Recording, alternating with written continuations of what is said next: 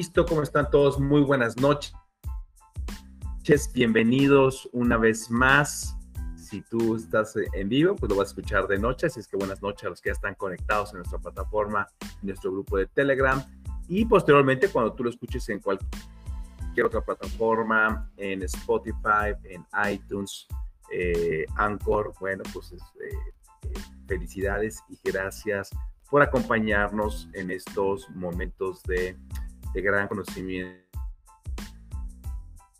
y gran sabiduría que nos, que nos hace convertirnos, ¿verdad? Nos moldean para convertirnos en la mejor, en la mejor persona. Así es que iniciamos con este ahora capítulo 1. Ayer leímos la introducción de este libro maravilloso de James Clear, El poder de los hábitos atómicos. El primer capítulo dice principios fundamentales ¿Por qué los pequeños cambios generan una gran diferencia? Capítulo 1. El sorprendente poder de los hábitos atómicos. El destino de la organización British Cycling, ciclismo británico, cambió un día del año 2003. Esta organización, que había ciclismo profesional en gran contra año como su nuevo director de por entonces, los listas profesionales de Gran Bretaña, casi 100 años de mediocridad. Desde 1908, los ciclistas británicos habían conseguido solamente una medalla de oro en los Juegos Olímpicos y habían tenido aún peores resultados en la carrera ciclista más importante del mundo, el Tour de France. En 110 años, ningún ciclista británico había ganado ese premio. De hecho, el desempeño de los ciclistas británicos había sido tan poco relevante que uno de los más importantes fabricantes de Europa se había rehusado a venderles bicicletas porque temía que sus ventas se vieran afectadas cuando otros profesionales se dieran cuenta que los británicos usaban los equipos que ellos fabricaban.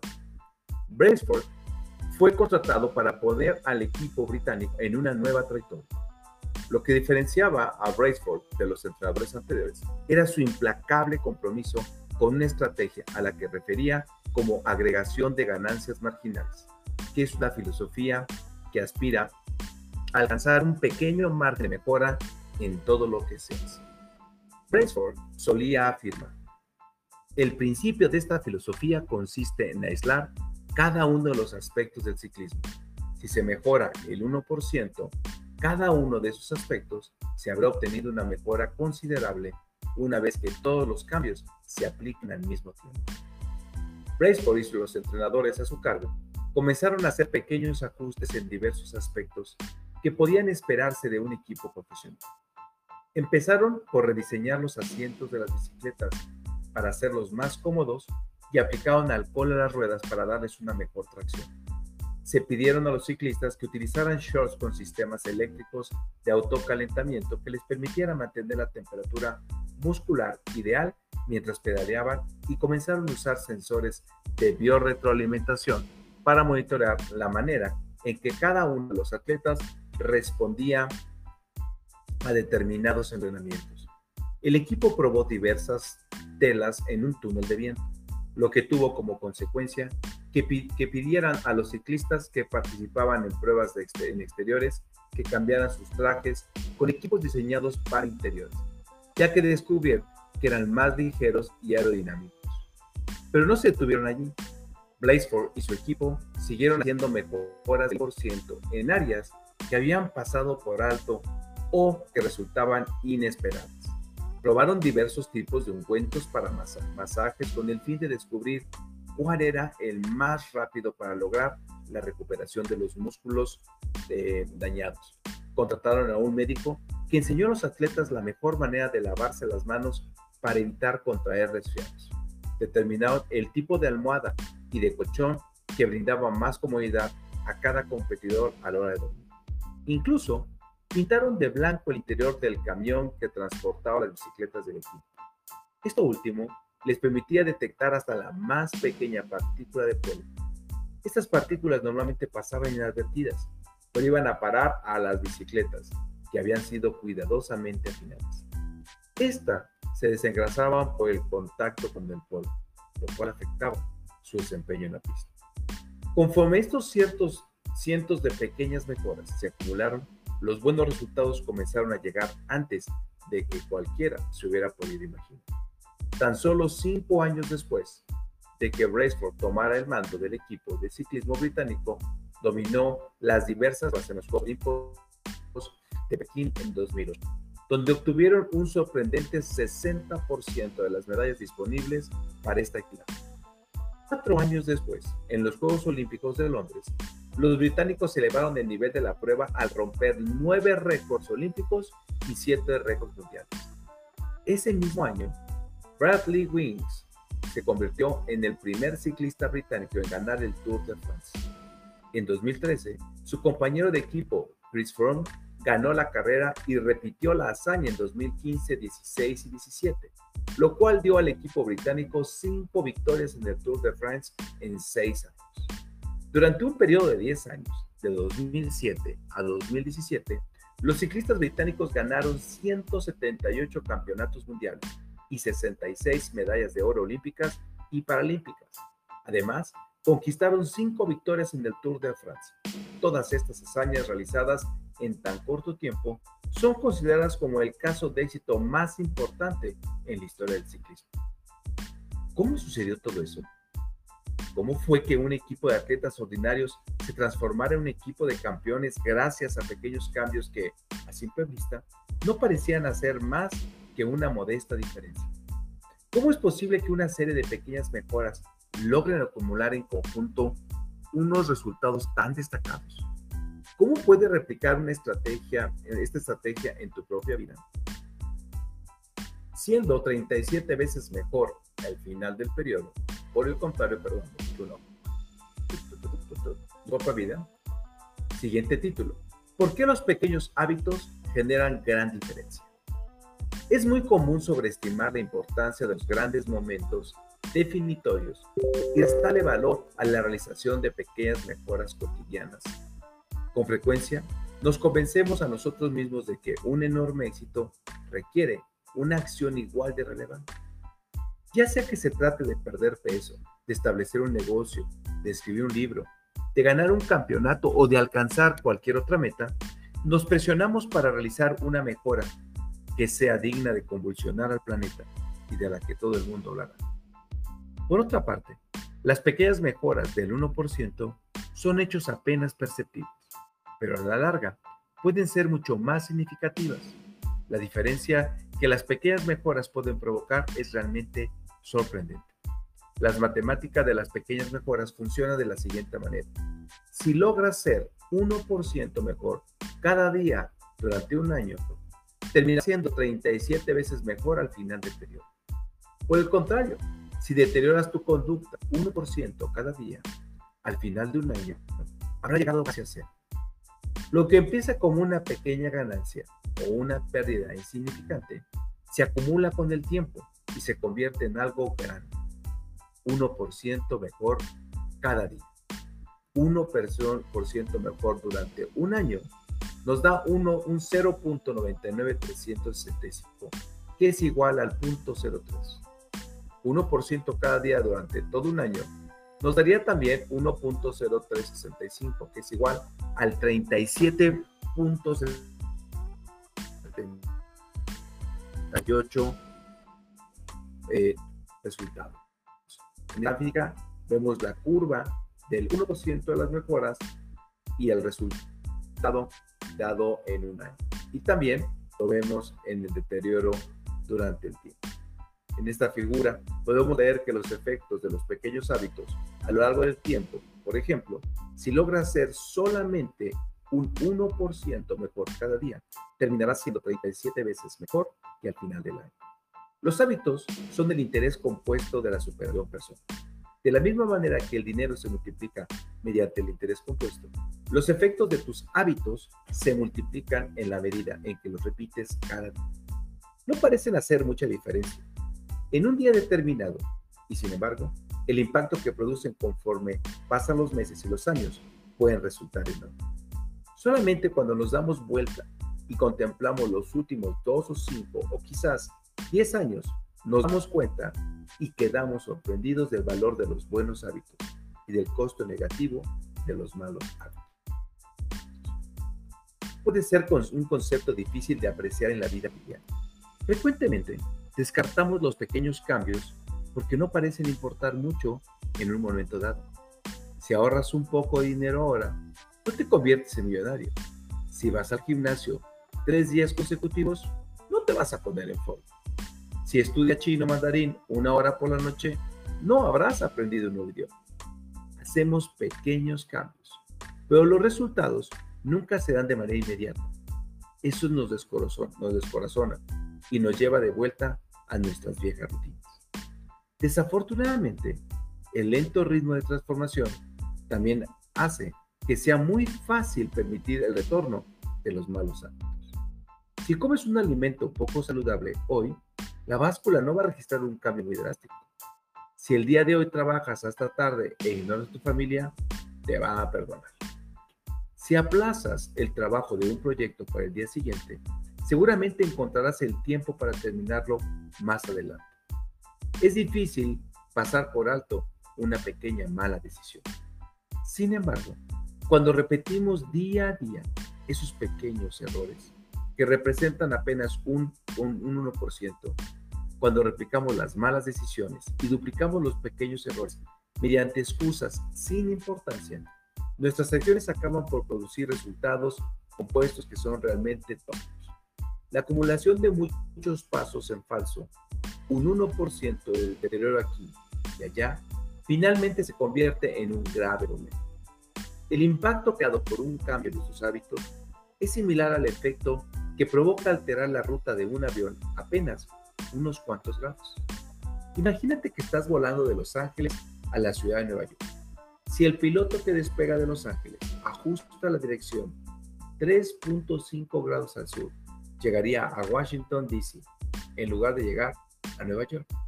Ese pequeño cambio apenas se notaría durante el despegue. Pero si la distancia se magnificara durante el vuelo, el avión terminaría en un lugar que está a cientos de kilómetros del destino original. Del modo, un pequeño cambio en tus hábitos cotidianos puede conducir tu vida a un destino completamente distinto. Tomar una decisión que es 1% o 1% puede no parecer importante en un momento dado, pero en el transcurso de todos los momentos que conforman una vida, estas decisiones determinan la diferencia entre la persona que eres y la persona que podrías ser. El éxito es el producto de los hábitos cotidianos, no de transformaciones drásticas que se realiza una vez en la vida. Dicho eso, no importa cuán exitoso sea ese en este preciso momento Lo que importa es determinar si tus hábitos te están conduciendo hacia el camino del éxito. Debes procurarte más de la trayectoria que estás siguiendo en el presente que de los resultados que has alcanzado hasta ahora. Si eres millonario, pero gastas más de lo que ganas, cada mes entonces estás siguiendo una, una mala trayectoria. Si tus hábitos de consumo no cambian, no vas a terminar bien. En cambio, si estás en quiebra, pero consigues ahorrar un poco cada mes, entonces te encuentras en un camino que te conducirá a la libertad financiera. Aún si lograrlo te toma más tiempo de lo que te gustaría. Tus resultados son los indicadores reactivos de tus hábitos. La cantidad de dinero que posees es un, indicador reactivo de tus hábitos financieros. Tu peso es un, un indicador reactivo de tus hábitos alimenticios. Tu conocimiento es un indicador reactivo de tus hábitos de estudio. El aspecto de tu casa es un indicador reactivo de tus hábitos de orden y limpieza. Al final, obtienes lo que repites. Si quieres predecir dónde terminará tu vida, lo que tienes que hacer es seguir la curva de las pequeñas ganancias y pérdidas y proyectar cómo tus decisiones diarias se comportan a lo largo de 10 o 20 años. ¿Gastas menos de lo que ganas cada mes? ¿Vas al gimnasio, al gimnasio varias veces a la semana? ¿Lees libros y aprendes algo nuevo cada día? Las pequeñas batallas que ganamos cada día son las que definen nuestro futuro. El tiempo magnifica el margen entre éxito y fracaso. Y va a multiplicar aquello que repites con frecuencia. Los buenos hábitos terminan siendo tus aliados. Los malos hábitos acaban por convertirse en enemigos. Los hábitos son una espada de doble filo. Los malos hábitos pueden dañarse tan fácilmente como los buenos hábitos pueden complementar. Por eso es crucial entender los detalles. Es importante que aprendas cómo funcionan los hábitos para que puedas diseñarlos de acuerdo con tus preferencias y seas capaz de evitar eh, eficientemente el borde peligroso del spa. Tus hábitos actúan de manera acumulativa a favor o. Hábitos acumulativos. Este es un cuadro. Y en el cuadro vamos a ver los hábitos acumulativos. Ejemplo, productividad. Lograr terminar una tarea adicional es un pequeño logro en un día determinado pero cuenta mucho en el transcurso de toda una carrera. El efecto acumulativo de lograr automatizar una tarea antigua para poder dominar una nueva habilidad es aún mayor. Entre más tareas seas capaz de realizar de manera automática, sin tener que pensar más, libertad tendrá tu cerebro de enfocarse en otras áreas. Ahora veamos, dentro de, esta misma, eh, de este mismo cuadro, hábitos acumulativos desfavorables. ¿Qué pasaría con el estrés? El estrés te va a dar la frustración de un embotellamiento, el peso de la responsabilidad de ser padres, la tensión de no llevar al fin de una quincena, la preocupación que produce tener la presión arterial un poco más alta de lo normal, etc. Por sí solas, estas causas de estrés son tolerables, pero si persisten por años, estas pequeñas preocupaciones se acumulan y se convierten en problemas de salud muy grandes. Veamos ahora un hábito acumulativo favorable como es el conocimiento. Aprender una nueva idea no te convierte en un genio, pero mantener un compromiso de aprender algo cada día durante tu vida se convierte en una fuerza transformadora. Cada libro que lees no solo te enseña algo nuevo, también te estimula a repensar de manera distinta las viejas ideas. Como dice Warren Buffett, esta es la manera como el conocimiento funciona. Se va acumulando como el interés compuesto del dinero invertido. Ahora, veamos algo eh, no favorable, como los pensamientos negativos. Entre más te consideras a ti mismo despreciable, carente de valor, tonto o feo, más te condicionas a interpretar la vida de la misma manera. Tu pensamiento queda atrapado en un círculo vicioso. Lo mismo ocurre con tu manera de pensar acerca de los demás. Una vez que caes en el hábito de considerar a las personas como malhumoradas, injustas o egoístas, empiezas a ver a ese tipo de personas en todas partes. Ahora veamos la parte favorable, relaciones sociales. Las personas reflejan la manera en cómo comportas con ellas entre más hablas a los demás, más querrán ayudarte. Ser un poco más amable en cada interacción con las personas al paso del tiempo terminará en convertirse en una amplia y duradera red de conexión. Ahora veamos un tema desfavorable, indignación. Los disturbios, protestas, movimientos de masas rara vez son producto de un acontecimiento aislado. Al contrario, una serie de agresiones menores y afectaciones repetidas se multiplican lentamente hasta que un acontecimiento se convierte en la gota que derrama el vaso y la indignación se extiende como un incendio. ¿En qué consiste realmente el progreso?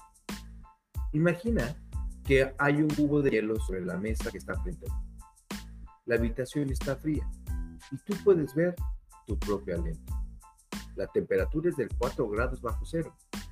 Aunque sea de manera muy lenta, la habitación comienza a calentarse. 3 grados bajo cero. 2 grados bajo cero.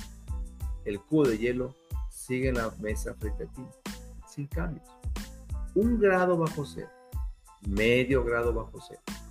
Todavía no ha pasado nada. De pronto la temperatura alcanza los 0 grados y el hielo comienza a derretirse.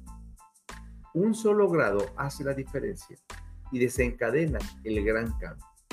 Los grandes hitos, los momentos definitorios con frecuencia, son el resultado de muchos acontecimientos previos que acumulan el potencial requerido para desencadenar un gran cambio.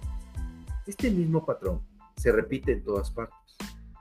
El cáncer es indetectable el 80% del tiempo, desde que surge hasta, hasta que en un momento dado, en cuestión de meses, acaba con el cuerpo. El bambú apenas se alcanza a ver durante los primeros cinco años. Durante ese tiempo desarrolla un complejo sistema de raíces que, una vez maduro, le permite crecer más de dos metros en menos de seis años. De manera similar, los hábitos con frecuencia no parecen provocar ningún cambio hasta que se alcanza un punto crítico, un umbral que desencadena un nivel superior de desempeño.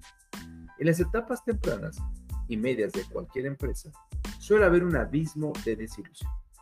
Uno siempre espera realizar progresos de manera lineal y ascendente. Por ello, es frustrante cuando por periodos de días, semanas e incluso meses, los cambios parecen no funcionar. Y uno tiene la sensación de permanecer en el mismo sitio. Es el sello de cualquier proceso acumulativo. Los resultados más poderosos toman su tiempo y se retrasan. Esta es una de las razones por la que es tan difícil desarrollar hábitos que perduren.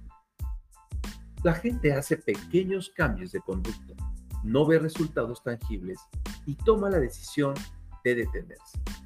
Podrías pensar, he estado corriendo diariamente durante un mes y no logro ver ningún cambio en mi cuerpo. Una vez que este tipo de pensamiento se apodera de ti, es fácil abandonar los buenos hábitos. Para que los hábitos realmente generen un cambio, deben subsistir lo suficiente como para rebasar una donde no se producen cambios activos. Yo la llamo la meseta de potencial latente. Si te está costando demasiado esfuerzo desarrollar un nuevo hábito, bueno, o romper uno malo, no se trata de que hayas perdido tu capacidad de realizar mejoras. Con frecuencia, esto se debe a que no has logrado cruzar la meseta de potencial latente. Cuando uno se queja de no estar alcanzando resultados exitosos, a pesar de estar enfocándose, es como si, que, quejara de que el hielo no se derrite cuando la habitación está de 4 a 3 grados bajo cero. El trabajo no se desperdicia, solo se acumula. Recuerda que toda la acción se desencadena cuando la temperatura alcanza los 0 grados. Cuando al fin logras ir más allá de la meseta de potencial latente, la gente considera que el hecho es un éxito conseguido de la noche a la mañana.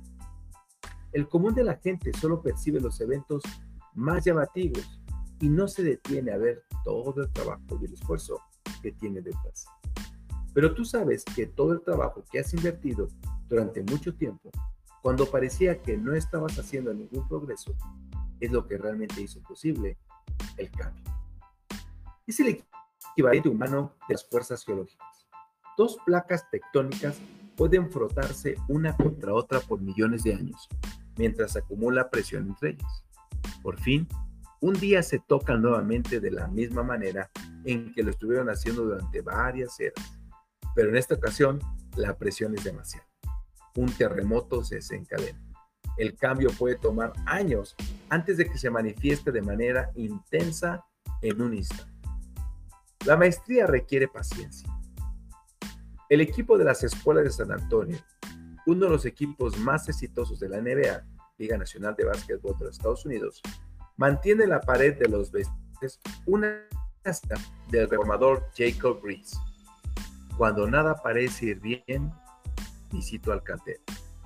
Este hombre golpea la roca con su cincel y su martillo, quizás un centenar de veces sin hacerle siquiera una grieta. Sin embargo, dar el siguiente golpe, la roca se parte en dos. Sé que ese no fue el golpe que rompió la roca, fue la suma de todos los golpes que dio anteriormente. La meseta del potencial latente lo vemos en esta gráfica, donde vemos los resultados y los tiempos en las dos ejes. Mientras vas avanzando en el tiempo, los resultados se van acumulando y eventualmente va a suceder lo que se le llama el rompimiento. Pero mientras tú te encuentras por abajo de esa línea, entrarás en lo que se llama el abismo de la desilusión. En el texto de esta gráfica dice, figura 2, solemos suponer que el progreso de, de manera lineal y ascendente. Por lo menos esperamos que suceda rápido. en realidad, los resultados de nuestros esfuerzos suelen tomar tiempo y retrasarse. No es sino meses o incluso años después cuando nos damos cuenta del verdadero valor de todo el trabajo que hemos realizado. Esto puede tener como resultado un abismo de desilusión, un punto en el que la gente se siente descorazonada tras haber puesto semanas o incluso meses de trabajo duro sin experimentar ningún resultado aparente. Ahí te hablan Leo. Sin embargo, su trabajo no se desperdició, tan solo se acumuló. No es hasta mucho tiempo después cuando el verdadero valor del esfuerzo previo es revelado. Todas las cosas importantes provienen de comienzos modestos. La semilla de cada hábito es una pequeña decisión. Pero conforme esa decisión se repite, un hábito nuevo surge y se va fortaleciendo. Las raíces se afianzan y las ramas crecen. La tarea de, limitar, de eliminar un hábito pernicioso es parecida a arrancar de raíz un poderoso roble que crece en nuestro interior y la tarea de desarrollar un buen hábito es equivalente a cultivar una delicada flor cada día. Pero, ¿qué determina que mantengamos el tiempo suficiente para sobrevivir la meseta del potencial latente y conseguir, conseguir llegar al otro lado? ¿Qué es lo que provoca que algunas personas regresen a sus malos hábitos mientras otras consiguen disfrutar de los efectos acumulativos de los hábitos desfavorables. Entremos a la, última etapa de este capítulo. Quiero censurarme exactamente si vamos a terminar creo. quiero grabarlo todo en un hito listo. Entonces nos faltan todavía tres hojas y seguir leyendo. Vamos muy bien. Me encanta de que me toma un ligero trago para refrescar. Aquí está ya. Ok. Dice, olvida metas y mejor enfoque en los sistemas. La sabiduría prevaleciente afirma que la mejor manera de alcanzar lo que queremos en la vida es ponerse en forma, establecer un negocio exitoso, relajarse y dejar de preocuparse, pasar más tiempo con la familia y amistades, consiste en establecer metas efectivas y viables. Durante muchos años, esa fue también la manera como abordé mis hábitos. Cada hábito constituía una meta a alcanzar. Estas y metas para alcanzar las calificaciones que quería obtener en la escuela, para la cantidad de peso que quería levantar en el gimnasio, para las ganancias que deseaba obtener en mi negocio. Tuve éxito con algunas de ellas, pero fracasé en muchas otras. Eventualmente, empecé a darme cuenta de que mis resultados poco tenían que ver con mis metas y mucho con los sistemas que había seguido para alcanzarlas.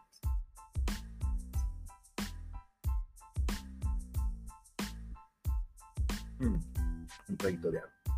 ¿Cuál es la diferencia entre metas y sistemas? La respuesta la aprendí de Scott Adams, el caricaturista creador de la tira cómica Dilbert. Según Adams, las metas son los resultados que quieres obtener. Los sistemas son los procesos que sigues para alcanzar esos resultados. Si eres entrenador, tu meta puede ser ganar el campeonato. Tu sistema es la manera en que reclutas a los jugadores, diriges a sus entrenadores, asistentes y conduces los entrenamientos. Si tú eres un empresario, tu meta puede ser establecer un negocio con valor de un millón de dólares. Tu sistema es la manera en que evalúas las ideas para desarrollar nuevos productos, contratas a los empleados y conduces las campañas de venta. Si eres músico, tu meta puede ser tocar una nueva obra. Tu sistema consiste en la frecuencia de tus ensayos, en la manera en cómo divides y practicas los pasajes complicados y en el método para recibir retroalimentación de tu instructor. Y ahora, la pregunta más interesante. Si ignoras tus metas, y enfocas únicamente en tu sistema, ¿podrías también alcanzar el éxito? Por ejemplo, Si fueras entrenador de básquetbol y pasaras por alto la meta de ganar el campeonato y te enfocaras solamente en lo que tu equipo hace durante los entrenamientos diarios, ¿obtendrías de todas formas un buen resultado? Yo estoy convencido de que la respuesta a esta pregunta es afirmativa. La meta de cualquier equipo deportivo es obtener el mejor resultado, pero sería absurdo pasarse el partido viendo el marcador. La única manera de ganar realmente es volverse un poco mejor cada día de entrenamiento. En palabras del tres veces campeón del Supertazón, Bill Walsh, el marcador se encargará de sí mismo. Lo mismo resulta ser verdad cuando estableces tus metas. Es mejor enfocarse en los sistemas. ¿A qué me refiero cuando afirmo esto? ¿Son las metas totalmente inútiles? Ah, por supuesto que no. Las metas son buenas para establecer una dirección, pero los sistemas son mejores para realizar verdaderos progresos. Un montón de problemas surgen cuando pasas demasiado tiempo pensando en tus metas, en lugar de dedicar el tiempo a diseñar tu sistema. Ejemplo, problema 1. Los ganadores y los perdedores comparten las mismas metas. Tenemos un serio prejuicio cuando se trata de juzgar las metas de los demás. Tendemos a confundir éxito con supervivencia. Nos concentramos en las personas que logran ganar, los sobrevivientes, y de manera equivocada asumimos que sus ambiciosas metas nos condujeron al triunfo. Al hacerlo, no nos damos cuenta de que muchas otras personas tenían la misma meta, pero no consiguieron el éxito. Todos los atletas olímpicos desean ganar una medalla. Todos los candidatos quieren obtener el empleo. Si la gente que tiene éxito y la que no lo consigue comparten la misma meta, esta última no puede ser lo que distingue a los ganadores de los perdedores. La meta de ganar el Tour de France no fue lo que propulsó a los ciclistas británicos hasta la cima de su especialidad. Muy probablemente habían aspirado a ganar dicha carrera todos los años anteriores, del mismo modo que cualquier otro equipo profesional de ciclistas. La meta siempre estuvo ahí. No fue hasta que implementaron un sistema de pequeñas mejoras continuas cuando lograron alcanzar un resultado totalmente distinto a los anteriores. Dos, alcanzar una meta consiste únicamente en un cambio momentáneo. Imagínate que tienes una habitación muy sucia y desordenada y que estableces la meta de limpiarla y si reúne el día para hacer el trabajo necesario, entonces habrás ordenado tu habitación, al menos por el momento. Pero si mantienes los mismos hábitos descuidados y desordenados que te llevaron a tener una habitación de, de mal estado,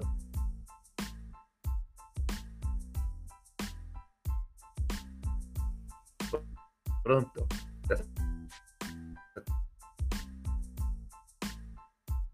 de una pila de cosas de lugar.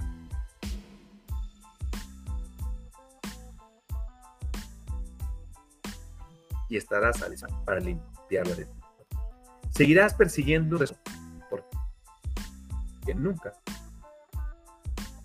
te cambiar el sistema que está de curaste un síntoma sin haber nada que resolver. Repito, curaste un síntoma sin hacer nada para resolver su causa. Cuando lo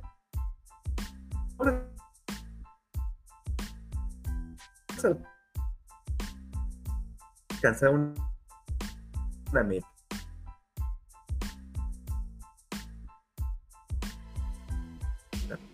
Tu vida únicamente durante un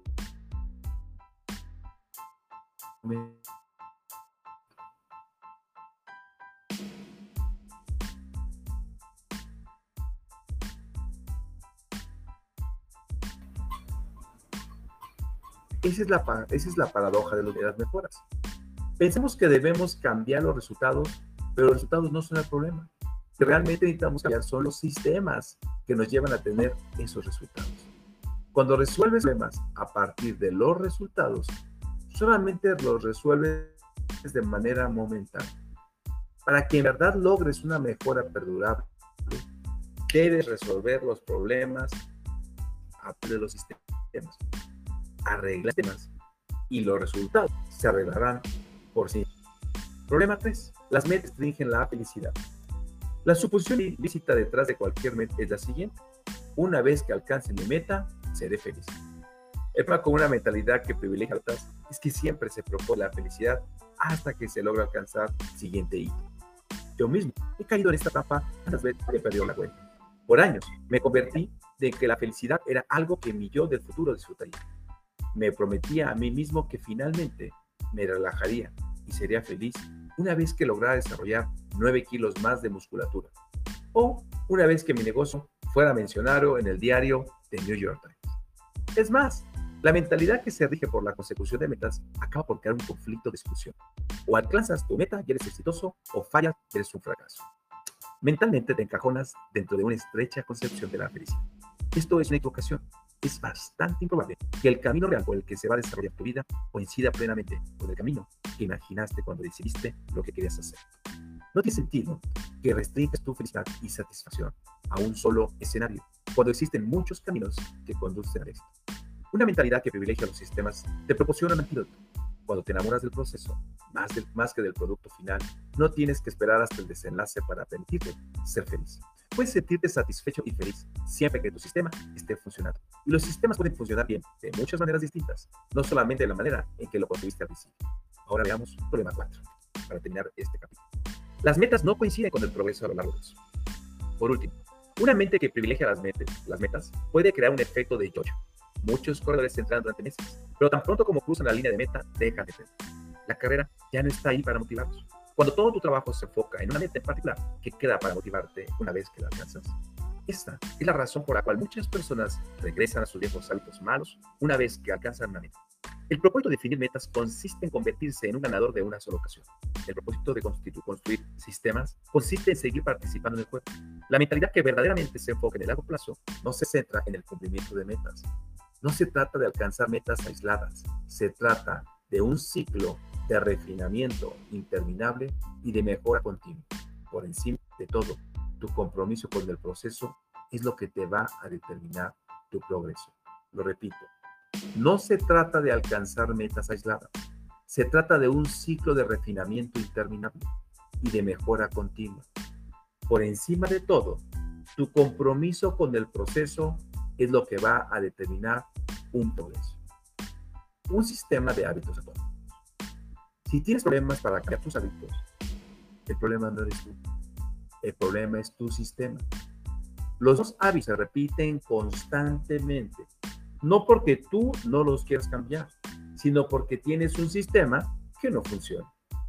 No te elevas al nivel de tus metas, desciendes al nivel de tus sistemas. ¡Auch! Está durísima esta afirmación. Escúchalo bien. No te elevas al nivel de tus metas, desciendes al nivel de tus sistemas. Uno de los temas centrales de este libro consiste en aprender a enfocarse en los sistemas en general, en lugar de concentrarse en una meta única. De hecho, este es uno de los conceptos principales que sirven para definir la palabra atómico. A estas alturas ya te habrás dado cuenta de que un hábito atómico se refiere a un cambio pequeño, a una ganancia marginal a un 1% de mejora. Pero los hábitos atómicos no son los viejos malos hábitos, aunque estos sean menores. Los hábitos atómicos son pequeños hábitos que forman parte de un sistema mayor. Así como los átomos son los ladrillos que conforman las moléculas, los hábitos son los ladrillos de los resultados extraordinarios. Los hábitos son como los átomos de nuestra vida. Cada uno es una unidad fundamental que contribuye a la mejora en general. Al principio, estas pequeñas rutinas parecen ser insignificantes, pero pronto se acumulan y se convierten en un combustible que genera ganancias tan importantes que sobrepasa con creces el costo de las inversiones iniciales. Son al mismo tiempo pequeños y poderosos. Este es el significado de la frase hábitos atómicos, una práctica regular o rutina que no es solamente pequeña y fácil de realizar, también es la fuente de un poder increíble, un componente de un sistema de crecimiento compuesto. Resumen del capítulo. Los hábitos son el interés compuesto de la superación personal. Trabajar para lograr ser un 1% mejor cada día cuenta mucho a la larga. Segundo eh, tema del capítulo del resumen. Los hábitos son una espada de doble filo. Pueden trabajar a tu favor o en contra tuya. Por este motivo, entender los detalles es indispensable. 3. Los pequeños cambios con frecuencia parecen no tener ningún efecto hasta que logras usar un umbral crítico. Los resultados más poderosos de cualquier proceso acumulativo suelen retrasarse. Debes aprender a ser paciente. 4. Un hábito atómico es un pequeño hábito que forma parte de un sistema más complejo. De la misma manera en que los átomos son los ladrillos de las moléculas, los hábitos atómicos son los ladrillos de los resultados exponenciales. 5. Si quieres mejores resultados, olvídate de fijar metas. En lugar de eso, concéntrate en tu sistema. Y 6. No te elevas al nivel de tus metas, desciendes al nivel de tus sistemas. Que hemos llegado al, final de este primer capítulo y voy a, dejar de compartir de grabar. Eh, eh,